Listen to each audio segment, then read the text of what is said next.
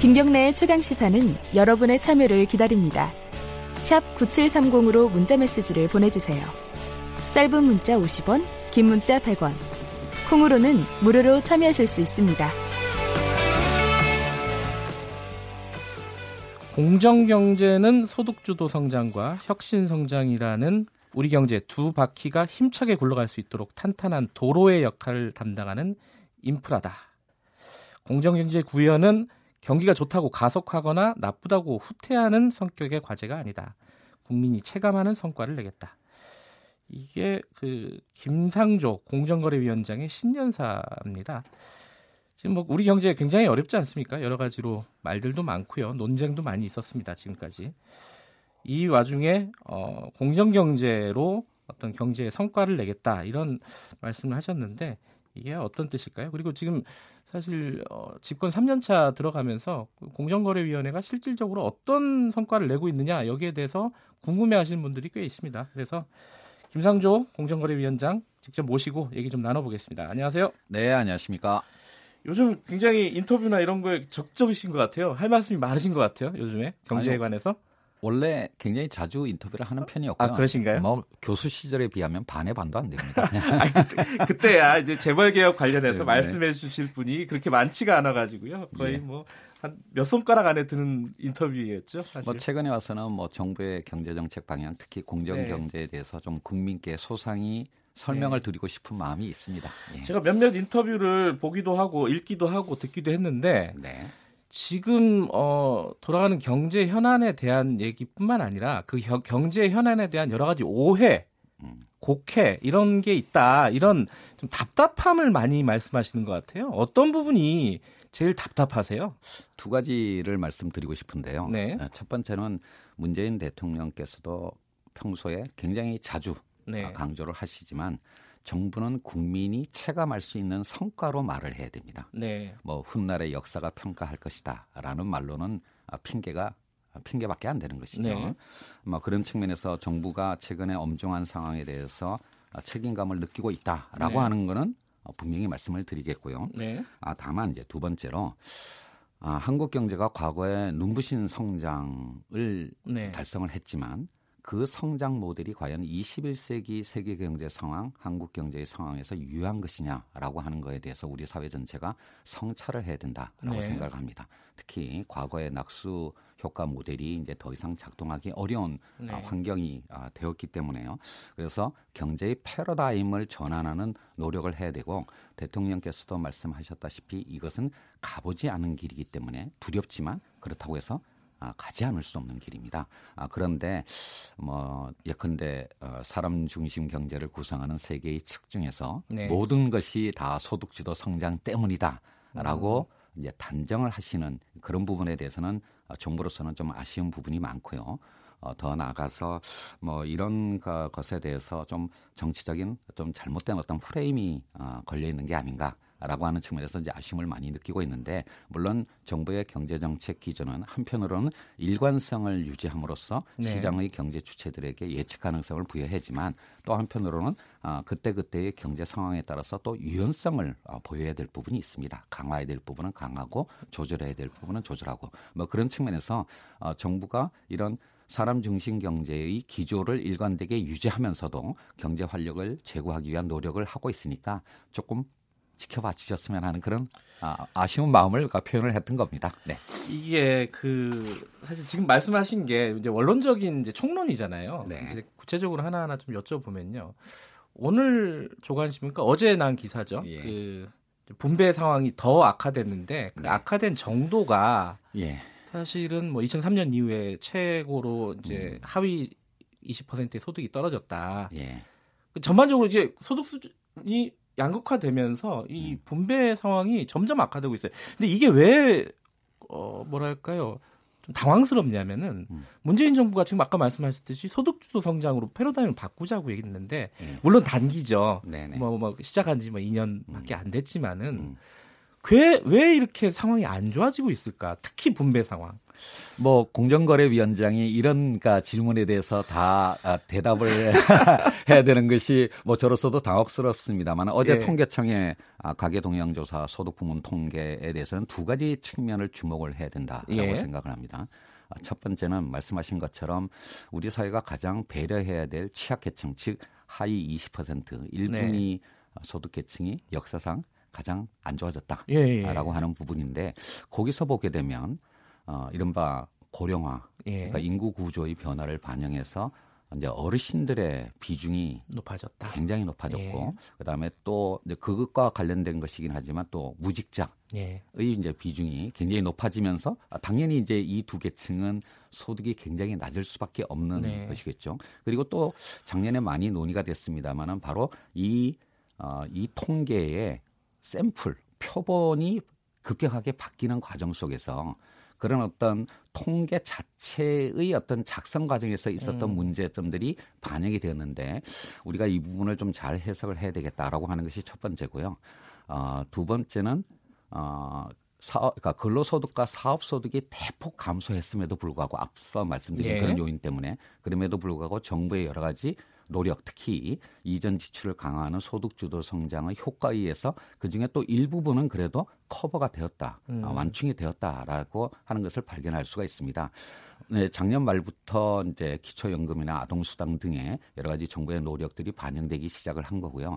특히 이제 올해 들어오게 되면 취약계층을 대상으로 하는 EITC, 그러니까 근로자격요금 제도가 대폭 아, 확대가 되는데 문제는 뭐냐면 이게 5월 달에 종합소득 신고를 거쳐 가지고 9월 달에 지급이 됩니다. 네. 아, 원래부터는 대상이 확대됐을 뿐만 아니라 1년에 두 번에 나눠서 드리, 는데 네. 그게 첫 번째가 9월 달입니다, 원래. 그래서 네. 정부가 여러 가지 정책적 노력을 하고 있지만 그 효과가 현실로 반영되는 아무래도 이제 시차가 존재한다라고 하는 것을 아, 말씀드리고 싶고요.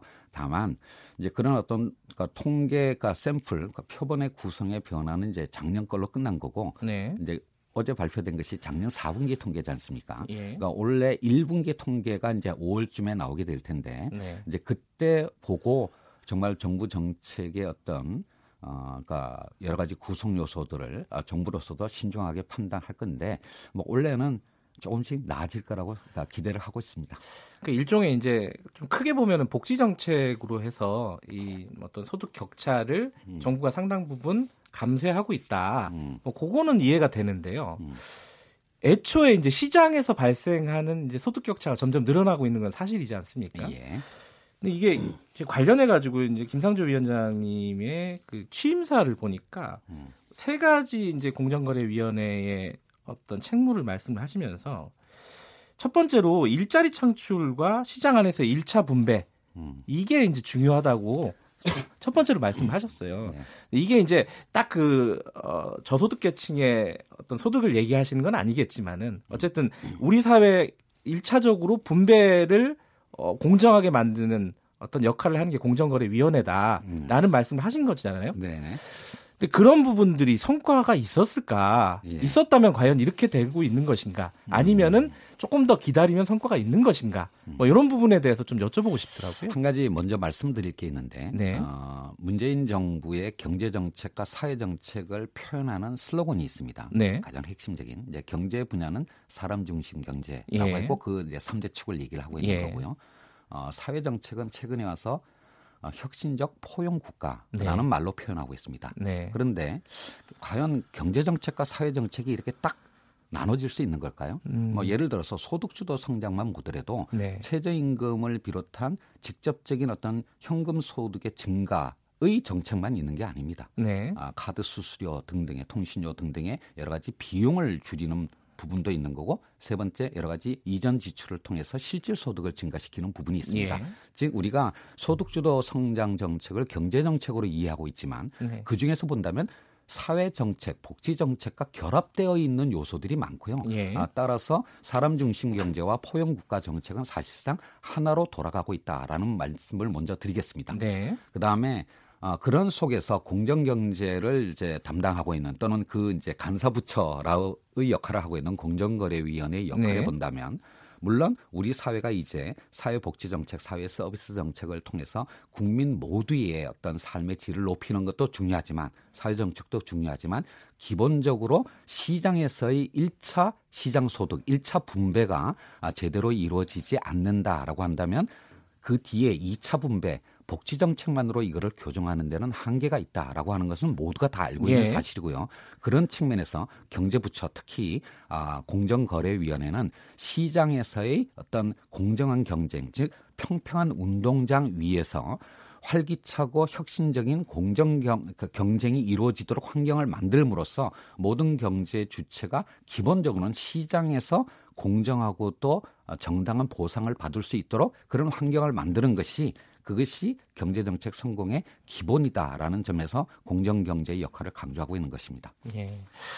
근데 어찌됐든 이 지금 네, 그, 그 부분에 관해서 한 가지 말씀만 더 드리면 예. 이제 흔히 이제 공정경제에 관한 말씀을 하시겠지만 재벌 개혁 여러 가지 어떤 이슈들이 있을 수 있지만 예. 제가 공정거래위원장으로 취임한 다음에 강조한 것은 가불관계 이제 해소이기도 한데요. 예. 그 중에서 특히 강조하고 있는 것이 뭐냐면 일감 몰아주기 근절과 불공정 하도급 거래의 문제입니다. 그런데 네. 이것이 단순히 가불관계 문제만은 아닐 겁니다. 아, 이것이 재벌 그룹의 대기업들의 의사결정 구조를 바꿈으로써 총수의 어떤 사익이나 또는 어, 중소기업을 희생하는 대기업만의 어, 이익을 강조하는 그런 의사결정 구조를 벗어나자라는 어떤 차원이고요. 네. 바로 이런 것을 통해서 중견 중소기업이 정당한 보상을 받고 받을 수 있도록 하고 거기서 그, 어, 취업하고 있는 근로자분들이 또 정당한 임금 소득을 받을 수 있는 환경을 만들자라고 하는 측면에서 저는 이 일감 몰아주기 근절과 어, 불공정 하도급 거래 해소가 재벌 개혁 이슈이기도 하면서 동시에 소득 주도 성장을 성공시킬 수 있는 기반이 된다라고 생각을 하는 것이고요. 예. 그런 부분에 관해서 서서히 시장에 어, 비가역적인 후퇴하지 않는 변화는 이미 시작되었다라고 감히 말씀드리고 싶습니다. 그 후퇴할 수 없는 비가역적인 변화가 어떤 거죠? 이게 이 체감적으로 사실 경제를 느끼기가 되게 쉽지가 않아요. 일반 사람들이. 그러니까 저희 공정위도 예. 그렇고 또 이제 이쪽 분야를 아, 많이 담당하고 있는 중기부도 보게 되면 지난 1년 반 정도 동안 네. 정말로 많은 어떤 제도적 성과와 그리고 실질적인 어떤 성과들을 했습니다. 그걸 그러니까 정리한 뭐 보고서를 보게 되면 가지수가 100개가 넘습니다. 네. 아, 그런데 이제 이런 어떤 소소한 변화가 언론을 통해서 국민들한테 바로 이렇게 선명하게 다가가지는 음. 않는 것들이 있는 거거든요. 예. 뭐 국민들께서는 신문의 일면을 장식하는 큰 사건만 변화로 생각하실 수가 있겠는데요. 네. 정말로 어, 저희 공정이나 중기부를 비롯해서 지난 1년 반 동안 정말로 열심히 일해왔다는 것을 말씀, 말씀을 드리겠고 그러한 노력의 결과 예컨대 공정위가 작년에 일감 몰아주기 근절과 관련해서 예. 10개 그룹을 조사를 했습니다. 예. 그리고 이런 어떤 활동들이 계속되면서 각 그룹에서는 아 과거와 같은 그런 일감 몰아주기 관행을 지속하게 되면 더 이상 이게 허용이 되지 않는 사회가 되었다라고 하는 인식의 변화가 이미 있고요. 네. 그런 것들을 반영하는 여러 가지 조치들이 현실로 나타나고 있습니다. 물론 이런 것들이 이제 국민 한 분 한 분에게 소득의 증가로 연결되는 체감되기 위해서는 조금 더 저희들이 노력해야 될 부분이 분명히 있습니다만은 네. 결코 아무런 변화가 없었다거나 과거로 후퇴하는 것은 아니다라고 말씀드리겠습니다. 일단은 그 공정거래위원회에서 제일 국민들에게 내세울 수 있는 성과는 일감 몰아주기 근절에 상당 부분 성과를 나, 보였다 이런 말씀이신 거죠?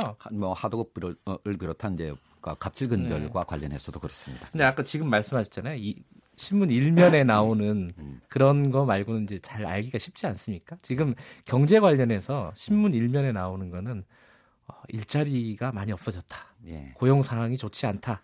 예. 계속 그런 거예요. 분배 상황이 좋지 않다. 예. 그러니까 신문만 보면은 아 이게 일부 신문만 보면요. 예. 경제가 좀 있으면 망하는 거 아니냐. 음. 뭐 이렇게 어떤 뭐 4차 산업혁명 이런 쪽으로 간다고는 하는데 우리 경제 자체는 지금 지 표가 너무 안 좋으니까요. 네. 그런 부분에 대해서는 뭐라고 말씀하시겠어요? 경제 그러니까 지금까지 관료로서. 보면 예. 예, 뭐 특히 이제 그 최저임금 예. 또는 근로시간 단축과 같은 노동 관련 정책이 그러니까 표준적인 임금 고용 계약 속에 들어와 있는 분들에게는 굉장히 긍정적인 어떤 예. 어, 영향을 미치고 그 효과는 이미 나타나고 있습니다. 예. 다만 예. 그 표준적인 임금 고용 계약에 밖에 계신 분들, 네. 특히 이제 자영업자나 또는 어르신들 같은 우리 사회의 취약계층에 이제 영향을 준 것은 맞고요. 그 네. 부분에 관해서는 정부도 책임을 통감하고 있습니다. 아. 여러 가지 보완 대책을 만들고 있고요. 예. 다만 이런 것들이 과연 그러면 한국 경제가 어, 1997년 외환 위기나 2008년 글로벌 금융 위기와 같은 그런 위기 상황에 빠진 거냐? 저는 그건 아니라고 봅니다. 음, 네. 한국 경제는 여러 가지 측면에서 굉장히 탄탄한 어떤 구조를 갖고 있고요. 어, 과거와 같은 그런 경제 구조가 무너지는 형태의 위기를 경험할 가능성은 매우 낮다라고 보는데 네. 다만 우리가 걱정하는 것은 그리고 정부도 이 부분은 정말로 고민하고 있는 부분은 뭐냐면 5년 후, 10년 후 한국 경제 또는 한국 국민들이 먹고 살 수 있는 이른바 경쟁력의 토대가 무엇인가라고 음. 하는 부분에 관해서는 여러 가지 우려가 있고 정부도 여러 가지 고민하면서 대책을 내놓고 있습니다. 이런 네. 것들이 혁신 성장이나 경제 활력 제고로 연결되고 있는 것이죠. 그 지금 말씀드렸듯이 이제 어, 뭐 실제와는 좀 괴리가 있겠지만 국민들이 체감적으로 굉장히 위기다라고 지금 상황이 좋지 않다라고 느끼면서 어떤 얘기들이 나오면 나오냐면요. 그 장하준 교수 음. 최근에 이제 인터뷰 하신 예. 걸 많이 봤죠. 예. 거기에 이제 재벌 대타협론이 나옵니다. 이게 예. 사실은 그거랑 저는 연관되는 얘기라고 생각이 들거든요. 예. 우리가 되게 힘든 상황에서 재벌들을 계속 옥죄면은 음. 먹고 사는 길이 점점 막히는 거 아니냐. 음. 재벌들의 어떤 경영권을 보장해 주면서 일정 정도 그 어떤 재벌들이 갖고 있는 것들을 좀 나눠 가지자, 음. 나눠 먹자.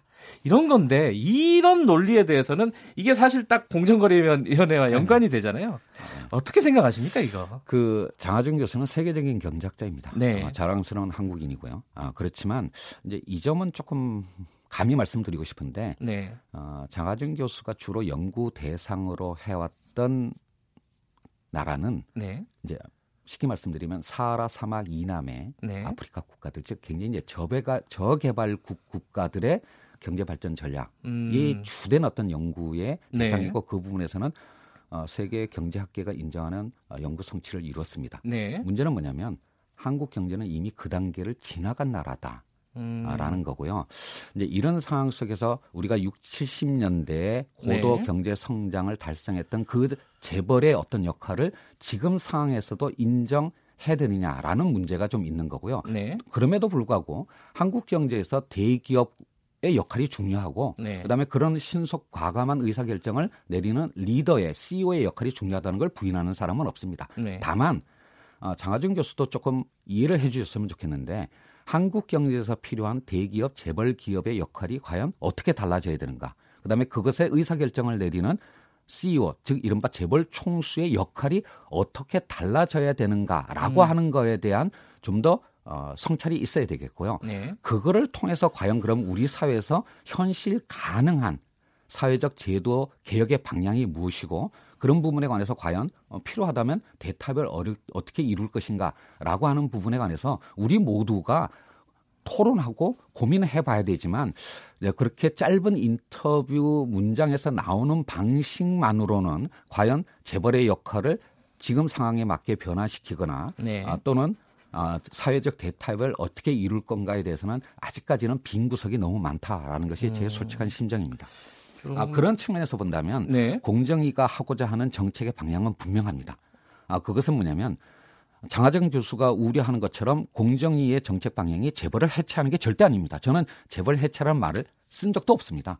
또 하나는 뭐냐면 재벌 개혁이라고 하는 것이 어, 출총제 부활이나 순환 출자 금지나 금산 분리와 가, 금산 분리의 강화와 같은 우리가 통상 알고 있는 그런 사정 규제 성격의 입법만으로 되는 것은 아니고요. 오히려 네. 그런 방식으로 재벌 개혁을 추진하게 되면 실패 촉경이다라고 저는 네. 생각하기 네. 때문에 재벌 개혁도 정말 예측 가능하고 지속 가능한 방식으로 가져가야 된다라는 것이 저와 공정위와 문재인 정부의 생각입니다. 따라서 장하준 교수의 그런 우려는 또 예. 저희가 공정이나 문재인 정부의 어떤 재벌 개혁 정책에 대한 과도한 우려가 예. 섞여 있다라고 저는 생각을 합니다. 제가 이럴 줄 알았는데요. 시간이 너무 빨리 가고 있어요. 그래가지고 좀 구체적인 질문 몇 네. 가지 드릴 수밖에 없을 것 같은데 지금 말씀하신 그 재벌 개혁 방안이라든가 방향이라든가 이런 것들을 사실 볼 수 있는 가장 중요한 것 중에 하나가 공정거래법 개정안 이런 것이지 않습니까? 예. 지금 국회에 제출이 돼 있어요. 네.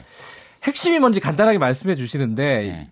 이게 지금 국회가 공전 중이지 않습니까? 네. 이게 어떻게 어, 그러니까 국회에서 통과시킬 수 있도록 노력하고 계신지 이것도 같이 좀 말씀해 주세요. 첫째, 공정거래법은 재벌 개혁법이 아닙니다. 아, 그래요? 예. 그러니까 공정거래법은 시장의 경쟁 질서를 유지 제고하는 네. 기본법이고요. 네. 따라서 이번에 전부 개정안은 물론 재벌 시책과 관련된 내용도 담고 있지만 네. 그 이외에 다른 중요한 내용들도 많습니다. 그리고 그 중에서는 한국 경제의 현대화를 위해서 재개가 필요로 하는 부분도 많습니다. 네. 아, 그런 측면에서 이 전부 개정안 전체 내용을 좀 균형 있게 봐주셨으면 좋겠다라는 것이고요. 그다음에 제가 그리고 저희 직원들이 네.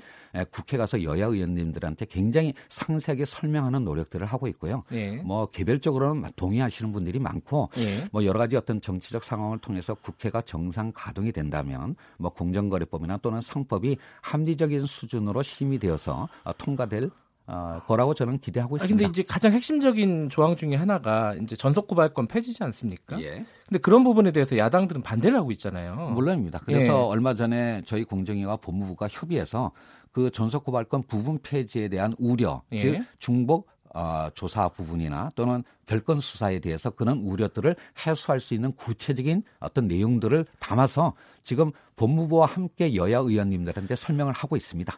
근데 이제 잘 아시다시피 국회가 그렇게 합리적으로 지금 설득이 되는 구조가 아니라고 저는 봐요. 예.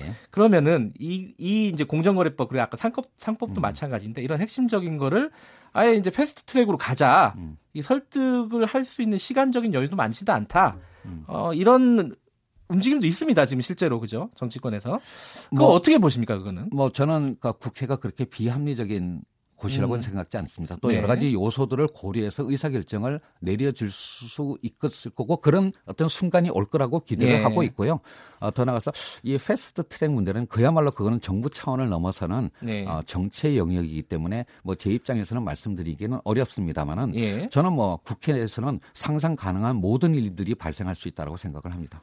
아 상상 가 그게 구체적인 무슨 말씀이세요? 아, 그러니까 예. 뭐냐면 그러니까 어, 상임위에 상정이 되어서 예. 구체적으로 예. 어떤 심의가 이루어져서 조정되어서 통과될 수도 있고요. 네. 또뭐 어떤 원내 대표들 간의 어떤 절충이나 또는 네. 여야정 상설 협의체 등의 어떤 어, 보다 높은 차원의 의사 결정을 통해서 아마 이런 개혁 입법에 대한 방향이 잡힐 거라고 저는 기대합니다. 아, 저는 좀 쉽지 않을 것 같다 이렇게 예상을 하는데 어, 네. 어쨌든 그래도 이제 약간의 희망을 갖고 지금 보시는 거네요. 문제는 뭐냐면 그런 정치적 의사 결정이 내리자기 전에 네. 행정부 차원에서 법안의 내용을 충분히 숙성시키는 노력을 먼저 해야 된다는 겁니다. 네. 그 노력을 지금 120% 하고 있습니다. 예.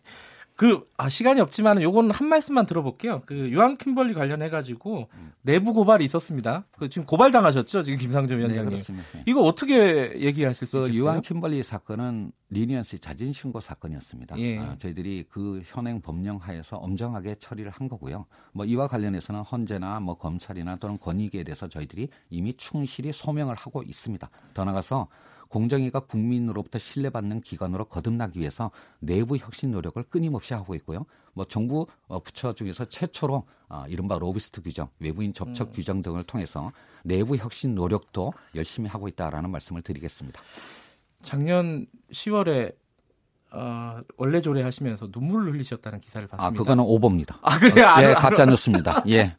아, 기사가 뭐 몇, 몇십 개가 나왔는데 그게 다 가짜였군요. 지금도 사실은 말씀을 드리고 있는 과정에서 제가 목이 굉장히 메었거든요. 아, 그 과정에서 좀 말을 끊었을 뿐이지. 예. 어, 저 울보 아닙니다. 알겠습니다. 시간이 네. 없는 게 좀 아쉽지만은 네. 오늘 여기까지 듣고요. 나중에 어, 사안이 좀 무르익으면 다시 한번 좀 모시겠습니다. 뭐 그때는 한 시간 정도 할애해 주시죠. 알겠습니다. 고맙습니다. 네, 감사합니다. 공정거래위원장 김상조 위원장이었고요. 잠시 2부에서는 최고의 정치 준비되어 있습니다. 잠시 후에 뵙겠습니다.